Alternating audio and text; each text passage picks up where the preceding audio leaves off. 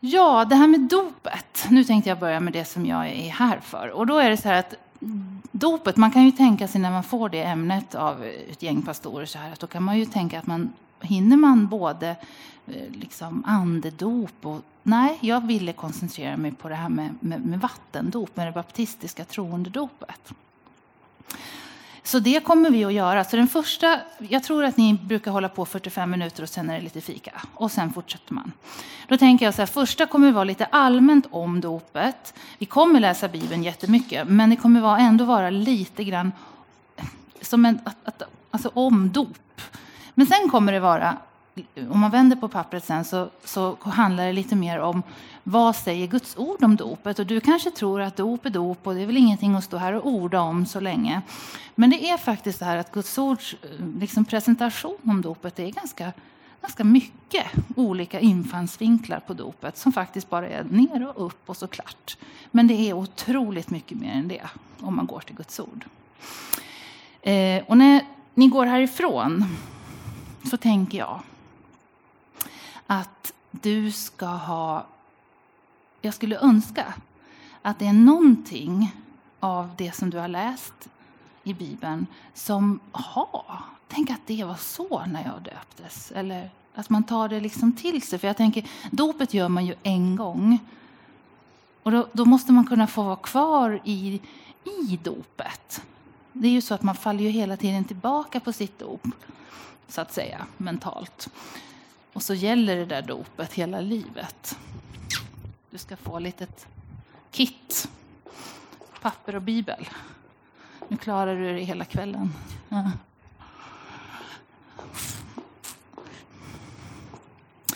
Ja, vi börjar från början. I tredje Mosebok, nästan från början, så redan i Gamla Testamentet så är det det här med vatten. Och det tänkte jag börja vid. Tredje Mosebok 16. Då hamnar vi mitt i eh, det här med att de har tagit ett djur och så ska de ha en syndabock som det heter. De har en väldigt gedigen eh, ritual kring hur man skulle göra i tredje Mosebok när, eh, när folket liksom skulle försonas med Gud.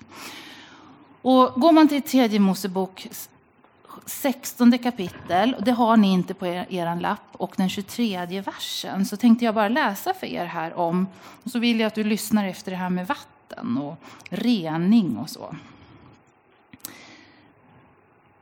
Kan jag börja? Jag ser ju inte så. Sedan skall Aron, alltså Mos, Mose bror, gå in i uppenbarelsetältet och ta av sig linnekläderna som han hade klätt sig i när han gick in i helgedomen. Och han ska lämna kläderna där. Sen ska han bada sin kropp i vatten på en helig plats och ta på sig sina vanliga kläder. Sen ska han gå ut och offra sitt eget brännoffer och folkets brännoffer och bringa försoning för sig och folket. Fettet av syndofferdjuret ska han bränna på altaret. Den som sände iväg den här bocken som jag nämnde om för att skaffa bort synden skall tvätta sina kläder och bada sin kropp i vatten. Och därefter får han komma in i lägret. Och så fortsätter det. Även i 28. Den som bränner upp allt detta ska tvätta sina kläder och bada sin kropp i vatten. Det här med att tvätta sina kläder och tvätta sig själv. Tvagning, när man ska komma inför det heliga och när man på något vis ska, ska liksom eh, göra sig i ordning inför någonting som man anser heligt, har varit en tradition väldigt lång tid. Och jag, vet att, jag tror att ni vet att det är samma sak i andra religioner, att man tvättar sig och, och, och så för att liksom gå in i det, det som man uppfattar som allra heligaste. Så det är ju vi försöker ju ta ett väldigt vanligt element, liksom, ett helt vanligt vatten. Och så använder vi det på något vis för att förbereda oss för att komma inför någonting heligt.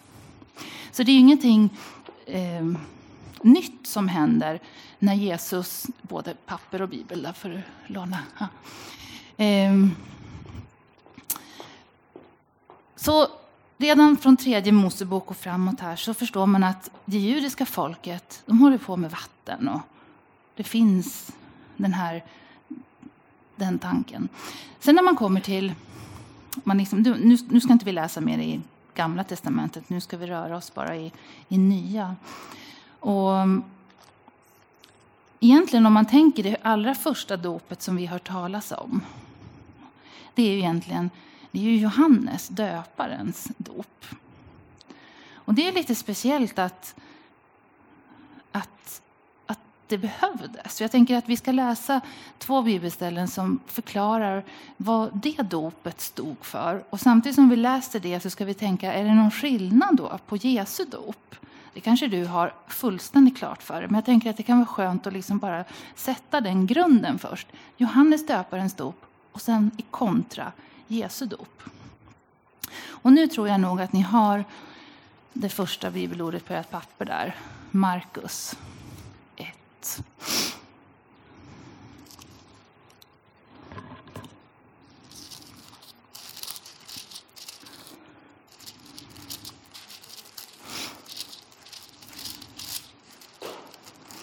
Markus 1 och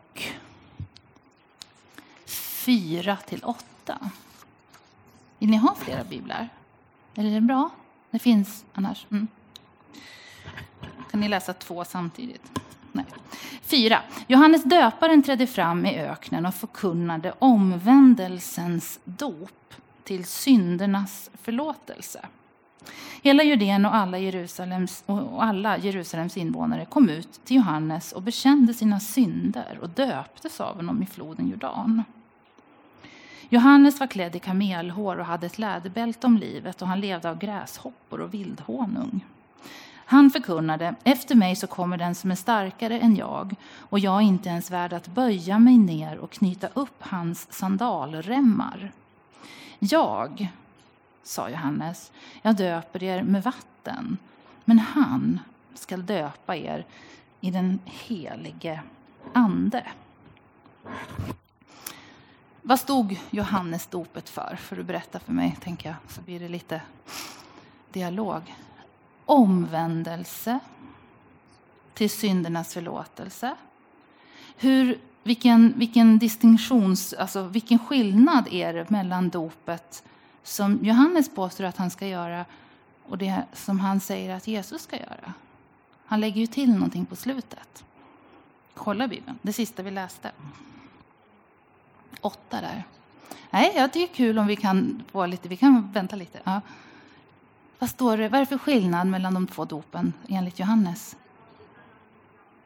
Vatten och det andra är helig ande. Vi tänker kanske inte alltid på det, vi tänker att det är dop i vatten. Men när Johannes vill förklara sin skillnaden så är det så att det här är, jag döper i vatten till syndernas förlåtelse, men han döper i helig ande. Det är någonting mer med Jesu dop. Hmm. Om man, det här debatteras vidare av Paulus i Apostlagärningarna 19. Jag tänker att vi kan läsa det också. Apostlagärningarna 19, du har det på ditt papper där.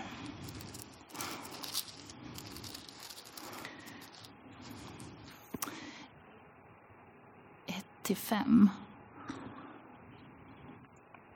Medan Apollos var i Korint kom Paulus ner till Efesus sedan han hade rest genom höglandet. Där träffade han några lärjungar och han frågade dem Tog ni emot den heliga ande när ni kom till tro? De svarade honom Nej, vi har inte ens hört att den heliga ande har blivit utgjuten. Då frågade han Vilket dop blev ni döpta med? De svarade med Johannes dop. Då sa Paulus Johannes han döpte med omvändelsens dop och uppmanade folket att tro på den som kom efter honom, det vill säga Jesus. När de hörde detta så döptes de i Herren Jesu namn. Och när Paulus la händerna på dem, då kom den helige Ande över dem och de talade med tungor och profeterade. Ja, det här med omdop blev det egentligen här. När, de, när Paulus kom fram hit så var det så att de var döpta i ett Johannesdop. Men han ville, skillnaden var att han ville att de skulle bli döpta i Jesu namn. Så jag tänker att så småningom så kommer vi att vad är det man säger när man döper någon. Och jag tänker att det är ju byggt på års studium av teologi. När man väl, den som sen döper måste ju liksom veta vad är det man ska säga. I Jesu namn, man ska döpa i Jesu namn bland annat. Eh, det tyckte Paulus var jätteviktigt. Det är också så att man ser att, de, att, att han la händerna på dem. Ehm, ja, vi kan återkomma till det, den här praktiken, vad dopet står för. Men det är inte bara vatten och det är inte bara helt enkelt omvändelse och det är inte bara synderna förlåt. Det handlar också om den helige Ande att döpas. Det, och att det är Jesu namn. Alltså redan nu har vi fått många infallsvinklar på dopet och det är inte klart än. Ja, jag tänker att nu när du har en kväll, du har ju verkligen tagit dig hit i mörkret och det är ju jättebra gjort att ni väljer att gå en bibelskola. Att bli lite utmanad i bibelläsning skulle jag vilja nu att bara ge er. Det är väldigt enkelt. På ert papper där så står det de fyra olika evangelierna och det står hänvisningar om, om Jesu dop. Att få läsa Matteus först, och så Markus, och så Lukas och sen Johannes. Och så fundera på hur, hur återger de Jesu dop här? Man tror man kan allt, men det är lite bra ändå att läsa faktiskt. Och så är det roligt att läsa parallelltexter ibland. Eh, så gör gärna det två och två, att en läser Matteus och sen Markus, Lukas och Johannes på några minuter, fem minuter. Och så, ni kommer inte behöva redovisa någonting, men, men fundera lite på, är det någon skillnad? Nu tänkte jag bara säga så här, alltså det här med att Jesus döps, det har ni nu läst. Och det är ju ungefär, det går ju till nästan som det går till här, att vatten och så upp. Men det är en ganska stor skillnad vad som händer sen. Jag tror inte att det där som händer sen händer när man kommer upp från vattnet här. Vad är det som händer när just Jesus döps? Berätta, vad, vad kommer du ihåg? Vad, vad är det första som du tänker på? Det är ett par saker nämligen som händer. Himlen öppnar sig. Man funderar på lite hur det funkar, om det är ett ljus som kommer ner eller alltså hur, hur, det, hur det var. Men himlen öppnar sig. Duva, Guds ande, syns. Vad sa du? Him, det är som att något, anden sänker sig. Ja, precis. Det är en sak till. En röst som säger något. Och vad säger den här rösten? Det här är min älskade son eller så. Det är lite olika i olika evangelier. Ja. Så man kan säga så här att det som händer om man, om man är lite teologisk, det är att hela treenigheten uppenbarar sig här. Jesus finns här och han har döpts. Den helige ande finns närvarande på ett tydligt sätt. Och en röst hörs av Fadern och det är också intressant vad Gud säger. Han bekänner ju sig till Jesus. Eh, och det här är ett tecken även för Johannes att det här är Guds son. Det är något speciellt. Han hade döpt många, men det här, hade han, det här var något nytt. Det här var någonting annorlunda. Och det här är ju startskottet för Jesu Messias gärning. Sen så förs han ut i den här öknen i 40 dagar och eh, ber. Laddar upp. Och sen så blir det den här stunden då han testas. Och sen så är han ju i tjänst. Så dopet är ju startskottet och hela treenigheten är manifesterad i Jesu dop. Jag tänker mig att även om inte det syns här när du döptes, eller var du nu döptes. Det var kanske ingen röst, det var ingen duva, det var, och du var heller inte Jesus. Alltså det, är inte, det är inte det, men jag tror, jag tror att treenigheten vet att det här händer. Att du har tagit ett beslut, att de är på tå för varje dop.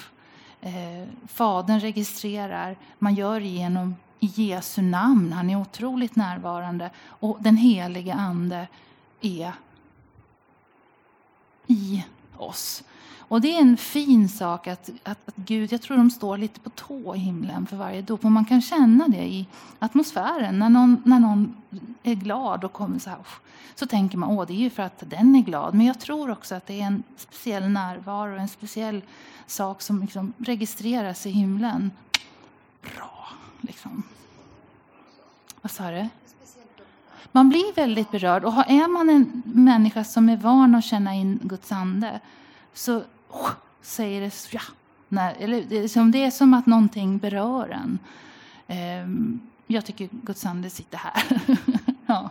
Så man blir glad och så, hum, så man vet inte varför, men det bara är en fantastisk sak att få vara med på ett dop. Eh, när, när, man kanske döpes själv så blir en del väldigt glada och andra är så nervösa så att det är mera en, man får efterhand behöva ta in fakta vad man faktiskt var med om. För en del är ju bara nervösa och är rädda för att stå inför folk. Men, men, men ändå att nu får faktiskt, det är det jag tänker att den här kvällen kan vara till för att reflektera ganska mycket över sitt eget dop, vad du har, om du nu är döpt. Ja, det här var lite grann om Jesu dop. Eh,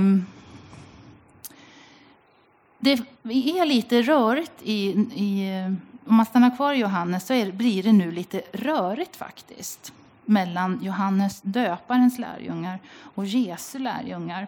De drar lite i de här några år här nu när Jesus har sin messiasgärning så är det lite rörigt. Och i tredje kapitlet här, jag tänkte vi skulle bara läsa om det för det är lite rörigt nu också mellan barndop och troendedop i vår samtid. Eh, vi har lite olika dop. Och det var faktiskt så här också. Ska vi läsa om, ett litet, om det mänskligt röriga. Johannes 3 och vers 22. står det så här. 3.22. Därefter begav sig Jesus med sina lärjungar till Judeen. Och där, där vistades han en tid med dem och döpte. Det står om jag bara har kvar där och tänker fortsätta läsa, kan jag bara läsa också ifrån det fjärde kapitlet. När Jesus fick veta att fariseerna hade hört att han vann fler lärjungar och döpte fler än Johannes. Men det var faktiskt inte Jesus själv, utan hans lärjungar som döpte. Då lämnade han Judeen och vände tillbaka till Galileen. Så i trean och i fyran så förstår vi att det fanns en doprörelse kring Jesus, kring lärjungarna. Det var egentligen inte han själv som döpte, men det var lärjungarna, står det.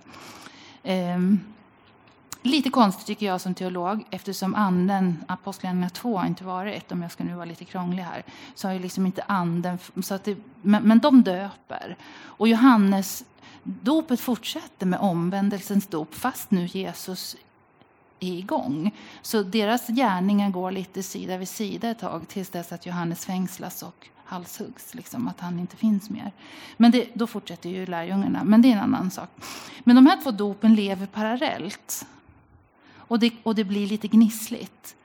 I tredje, om man fortsätter vers 22 där och läser 23 så står det om eh, så här, alltså 3 och 23. Men också Johannes döpte i Ainon, inte bara Jesus, utan också alltså lärjungarna till honom, utan också Johannes döpte i Ainon, nära Salim, där det fanns gott om vatten, och folk kom dit och blev döpta. Johannes hade ännu inte blivit kastad i fängelse. Då uppstod en tvist. Jag vet inte om ni har mycket tvist här ute i Nynäshamn, men vi människor har en förmåga att liksom tvista lite. Och det här var mellan några av Johannes lärjungar och en jude om själva den här reningen, alltså dopet. De gick till Johannes och sa, Rabbi, han som var hos dig på andra sidan Jordan och som du vittnade om, han döper och alla går till honom. Det är alltså Jesus. Johannes svarade, ingen människa kan ta emot något utan att det ges henne från himlen. Ni kan själva vittna om att jag sa, jag är inte Messias, jag är sedd framför honom. Brudgum är den som har bruden, men brudgummens vän som står där och hör honom glädjer sig innerligt över brudgummens röst och den glädjen har jag nu helt och fullt.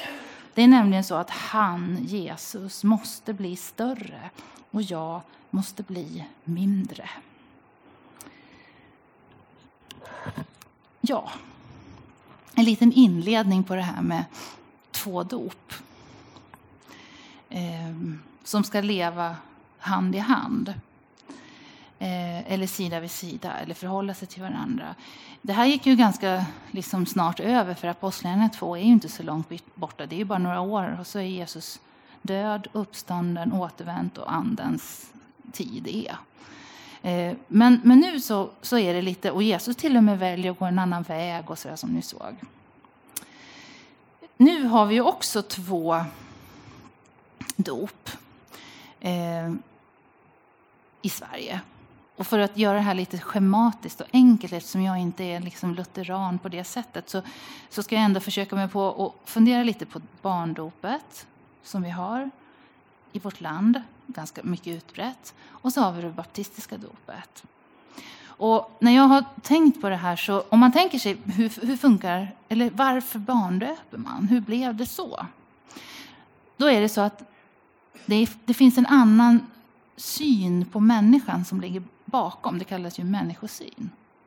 Man tänker så här att när det här barnet föds, då är det genom arvsynden i behov av nåd och frälsning fort.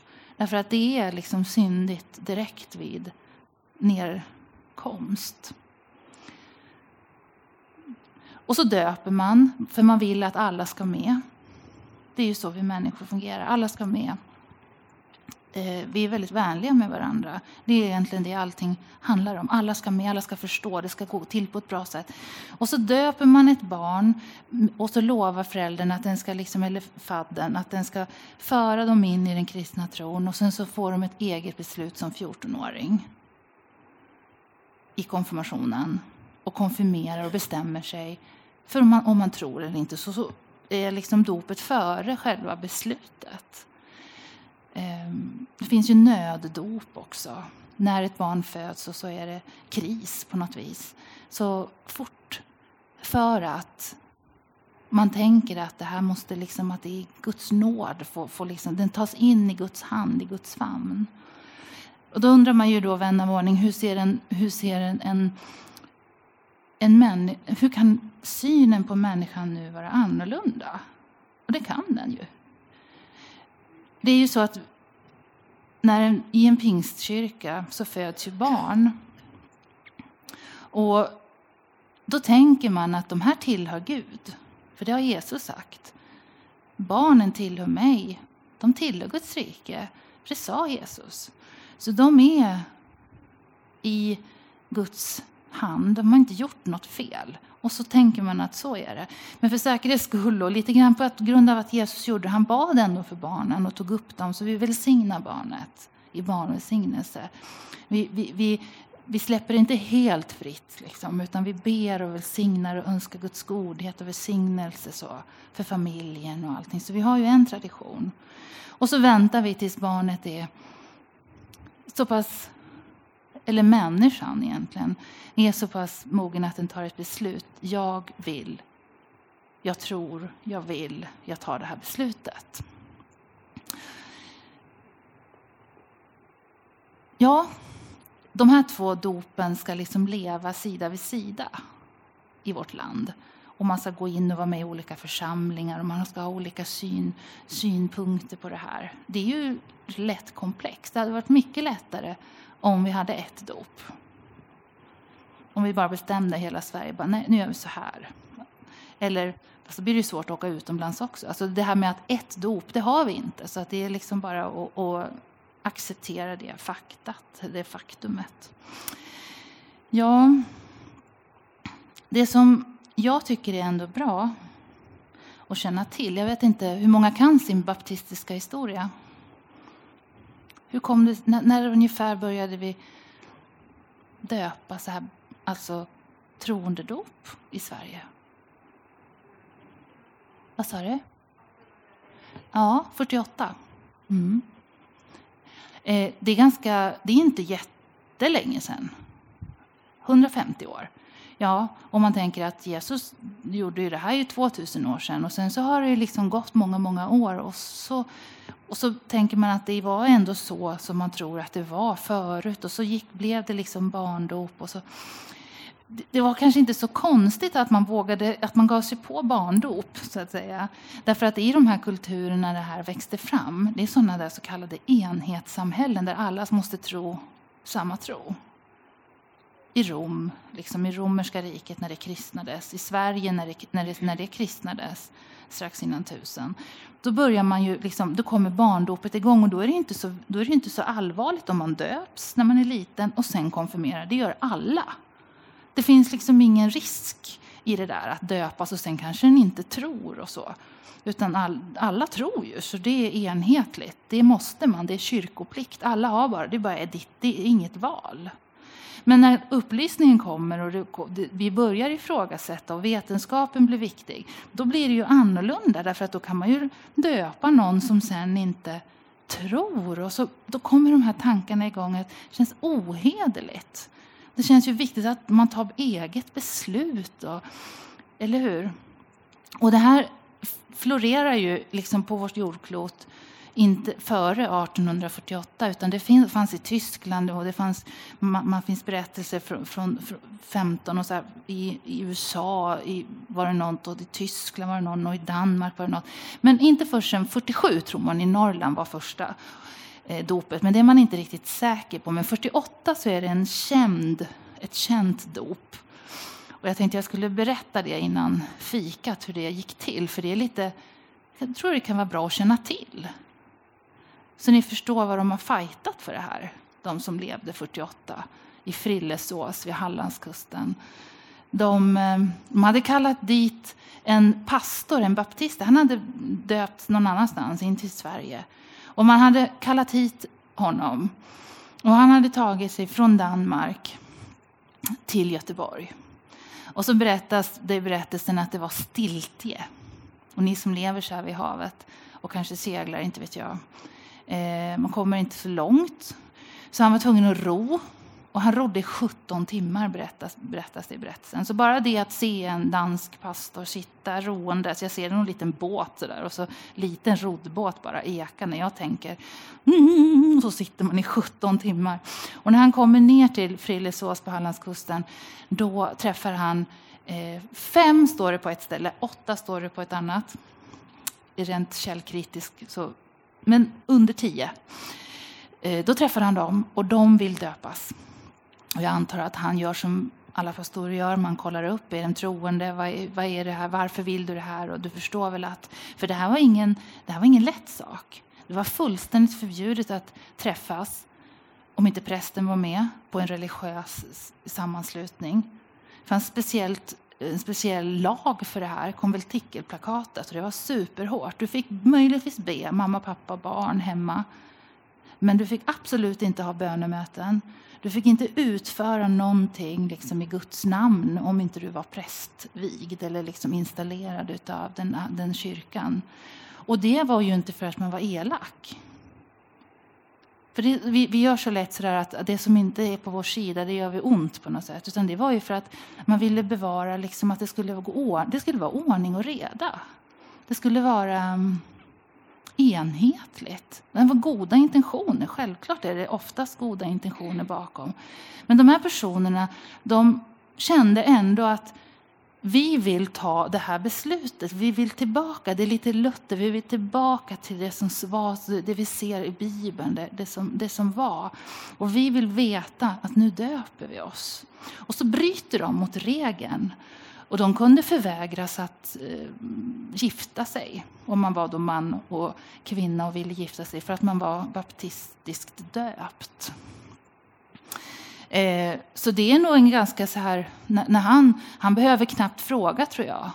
Är du troende? Jag tror de liksom, han såg, jag har bestämt mig. Jag vill gå den här, den här dopvägen. När mörkret har fallit så smyger de ut. Och så döper han dem i liksom skydd av mörkret. Och så står det där att om du antecknar kan du skriva att han åkte häst och vagn tillbaka. jag tycker det är lite charmigt. Han slapp ro hem, tänker jag, den här danska pastorn. Och så var det en, en, en, en kille där som hade varit med som heter Nilsson. Ah, som heter Anders Nilsson. Jag, ska, jag är så dålig på namn. Nej, han heter Fredrik Nilsson. Eh, jag måste kolla alltid namn. Fredrik Nilsson. Och han, han hade blivit döpt till Elbe i Tyskland innan. Så han var liksom deras han var på G in att bli pastorn i den här gruppen nu. Så han blir den första då baptistpastorn och han har en grupp på fem, alternativt åtta personer. Och han säger hej då till sin danske vän som åker och så startar den första lilla klicken av baptistiskt döpta. Två år senare så landsförvisas, alltså det här var ju brott mot lag, han landsförvisas, Fredrik Nilsson, han får inte vara kvar i landet. Eh, barnen som föds till de här som, som inte då är äkta par utan alltså som lever i synd eftersom de inte de förvägrades gifta sig så blev ju barnen oäkta. Och det var inte roligt på den tiden. Man kunde också ta ett barn, det finns berättelser att man tog barn och tvångsdöpte dem, alltså i, det, i spädbarnstänket. Så att de, av, av ren omsorg, så att de inte skulle missa Guds nåd, liksom, Guds frälsning. Ehm, sen, bara några år senare, 20, så är det faktiskt en sån tryck på det här med baptistiska dopet att konventikelplakatet läggs ner, alltså den, den, den lagen Först mildras den och sen avskrivs den. Och eh, baptismen den, den ökar relativt lavinartat. Så att det är ganska många tusen efter bara några år som vill anamma det så kallade troende dopet. Jag har ju en bild på mig när jag, ser ni där? ja, det undrar man. Eh, jag skriver att jag är nio år där. Och jag är tvåan från höger, tror jag. Ja jag tänker att många är ganska unga när de tar beslut. Det är ju medvetet. Eh, jag hade säkert tjatat. Ehm, troendedop är ju ett lite mer adekvat uttryck än vuxendop eftersom att vi döper ganska unga ibland. Och, så det är någon slags medvetet troendedop. Vuxendop är falsk marknadsföring ibland. För jag är ju inte vuxen. Ja, titta på din granne. Hur gam, är du döpt och när, när döptes du? Kommer du ihåg hur gammal du var? Är du döpt? Ja. Hur gammal var du? Vad sa du? 30? 60? Ja, det är bra. Då, man, då kan man säga vuxendop. Ja. Nio. Tio. Ja, då vann jag. Nej, jag skämtar bara. ja. Nej, man vill ju gärna att det ska upp i åldrarna lite. Jag tycker inte att jag är ett jätteexempel, men nu är det så. Mm. Så är det. Hur har ni det i församlingen här? Är det så att ni... Hur blir man medlem? Är det med det troende döpta eller får man också komma som medlem in med sitt... Det är det baptistiska troendedopet som gäller för att man ska bli så kallad medlem. Ja. ja. Jag har ju varit där i nionde stället med samma ämne. Så Eh, det har varit lite olika olika pingsförsamlingar faktiskt i den där frågan. Därför så är det intressant att fråga. Därför att den frågan luckras ju upp lite grann. Och därför så tänker jag att det här baptistiska arvet är viktigt att lyfta fram. Vilken lid, vilket lidande och vilken, vilken press, de, vad de, vilket offer de faktiskt gjorde. Um, och en del pingstförsamlingar gör nu så att man, eftersom man är samarbetsförsamlingar med, kanske med olika samfund, eller att det kommer någon och är väldigt med, och så här, men då, då får den vara medlem också. Och, och då, man, man tycker att det här barndopet, man känner att det är sitt eget dop. Det, jag kan inte döpa om mig. Och där, där har man då luckrat upp det här lite grann, men det har inte ni gjort och det har vi inte gjort i Södertörnskyrkan heller, utan det är det troende dopet som gäller.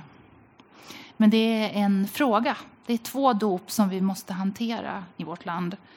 Eh, hade vi haft ett hade även det blivit lättare. Nu har vi två. Ja, då var det Johannes dop och så var det Jesu dop. Precis, det var lite därför jag lyfte fram det också. Nej, jag tänker att när det är två olika dop, skulle man, det finns en del som, om vi nu vänder lite och går vidare på din tanke här, att det, kan, det, det gör väl inget om man är först barndöpt och sen är man baptistiskt döpt. Nej, det tycker inte jag. Det är ju, det är ju, det är en jättevanlig resa in i, i pingstsammanhang. Men sen har jag också varit med om att man kanske faller ifrån sin tro. Det, tar, man, det, tar, man, man, man, det går några år. Det kanske går tio år och man tycker man har gjort så mycket hemskt. Och då vill man döpas om. Ett nytt baptistiskt dop. Förstår ni? För man känner, jag vill ju, jag vill ju bli ren igen. Och då brukar jag vara väldigt svår. Varför är, varför är man det? Varför tror ni? Varför skulle jag bara, nej, jag, nej jag, var, varför vill jag inte det? Alltså man, man kan falla tillbaka på sitt dop, precis. Ja. Och jag tror, vet du, egentligen så är det väldigt mänskligt. Jag tänker att man blir så nervös. Alltså när skulle i så fall gränsen gå för att man skulle behöva döpas hela tiden? Jag kanske var dum igår. Jag tänkte faktiskt lite så här, det där var en knasig människa. Nej, nu måste jag döpa mig. Alltså vi skulle bli lätt nervösa om vi hela tiden skulle springa. Det, det vi har är ju att vi kan be Gud om syndernas förlåtelse. Vi kan leva i en ständig förlåtelse och säga till Gud, det här blev inte bra. Och det står ju om i Bibeln att vi ska bekänna våra synder. Liksom. Men dopet får vi falla tillbaka på. Annars skulle vi inte, det skulle vara kö annars. Jag skulle också, va? Det skulle bli som en bikt och då, det skulle bli lite lätt rörigt. Ja. Så man får ha lite koll på det här med liksom omdop och vad det, vad det innebär och så här. Ja. Jag tror att då hade du samtal ganska länge med någon pastor och så här, precis. Och ibland är det klart att det finns inga regler, det finns ingen regel utan undantag. Så det är ju så. Och då kanske du behövde det. Så. Men alltså jag brukar jobba hårt för att du kan falla tillbaka på det här. För, för, så vi inte blir för nervösa helt enkelt. Det blir, det blir jobbigt för oss också. Men nu är du glad i det här dopet. Ja, håll fast vid det. Ja. det är bra. Nu ska jag dricka kaffe kanske. Visst var det så? Jag har redan druckit faktiskt.